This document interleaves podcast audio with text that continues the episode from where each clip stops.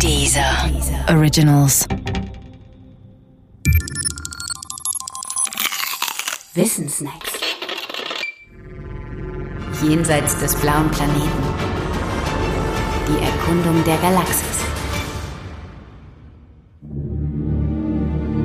Die V2.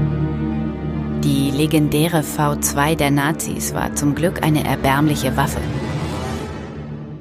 Das V in V2 steht auf Wunsch von Josef Goebbels für Vergeltungswaffe. Sie sollte den Alliierten den Garaus machen. Ein Schuss, der, um im Jargon zu bleiben, gründlich nach hinten losging. Was an der mangelnden Treffergenauigkeit der V2 lag. Ihre Stärke zeigte die V2 aber gar nicht im Krieg, sondern in der Raumfahrt. Sie war nämlich die erste Rakete, mit der die Menschheit den Weltraum besuchte und zwar am 20. Juni 1944. Und sie sollte die erste Rakete sein, die ein Lebewesen in den Weltraum beförderte.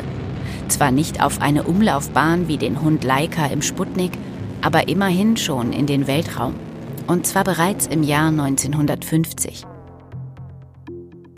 1950 war das nationalsozialistische Regime bereits fünf Jahre Geschichte.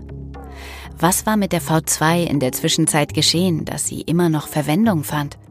Nun, das hat zu tun mit dem Leiter des V2-Projekts, Werner von Braun. Werner von Braun war, was den Erfindungsreichtum im Raketenbau anging, genial. Die V2 war von Beginn an sein Raumfahrtprojekt und das, obwohl sie auch von Beginn an als Kriegswaffe entwickelt wurde. Die Konsequenz? 1944 hatte Deutschland nur eine bedingt taugliche Kriegswaffe, war aber zugleich die führende Raumfahrtnation der Welt. Als den Alliierten 1945 mit Kriegsende dann V2-Raketen in die Hände fielen, weckte das natürlich Begehrlichkeiten. Sowjets wie Amerikaner brachten die erbeuteten Stücke nach Hause, um ihre eigene Raketen- und Raumfahrttechnologie zu boosten denn beide hatten es bis dahin noch nicht geschafft, in den Weltraum zu gelangen. Die Amerikaner gingen sogar noch weiter. Sie holten nicht nur das Material ins Land, sondern auch den Kopf, also Werner von Braun.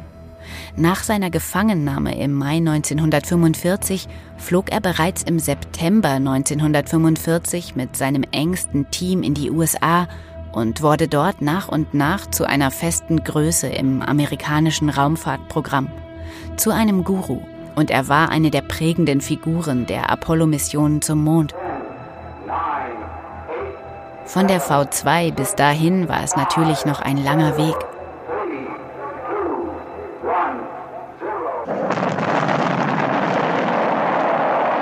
Tatsächlich aber fußten die immer größer werdenden Raketen der Amerikaner auch auf von Brauns Ingenieurskunst und auf der V2. Der Weg der V2 von der Kriegswaffe zur eher friedlichen Apollo-Mission war der Weg Werner von Brauns.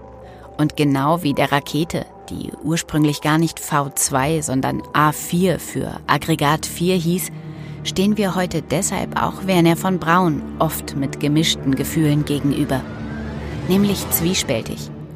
Ein genialer Erfinder, politisch leider vollkommen blind. Der Podcast gefällt dir? Höre weitere dieser Originals, Podcasts, Musik und Hörbücher kostenlos auf www.dieser.com.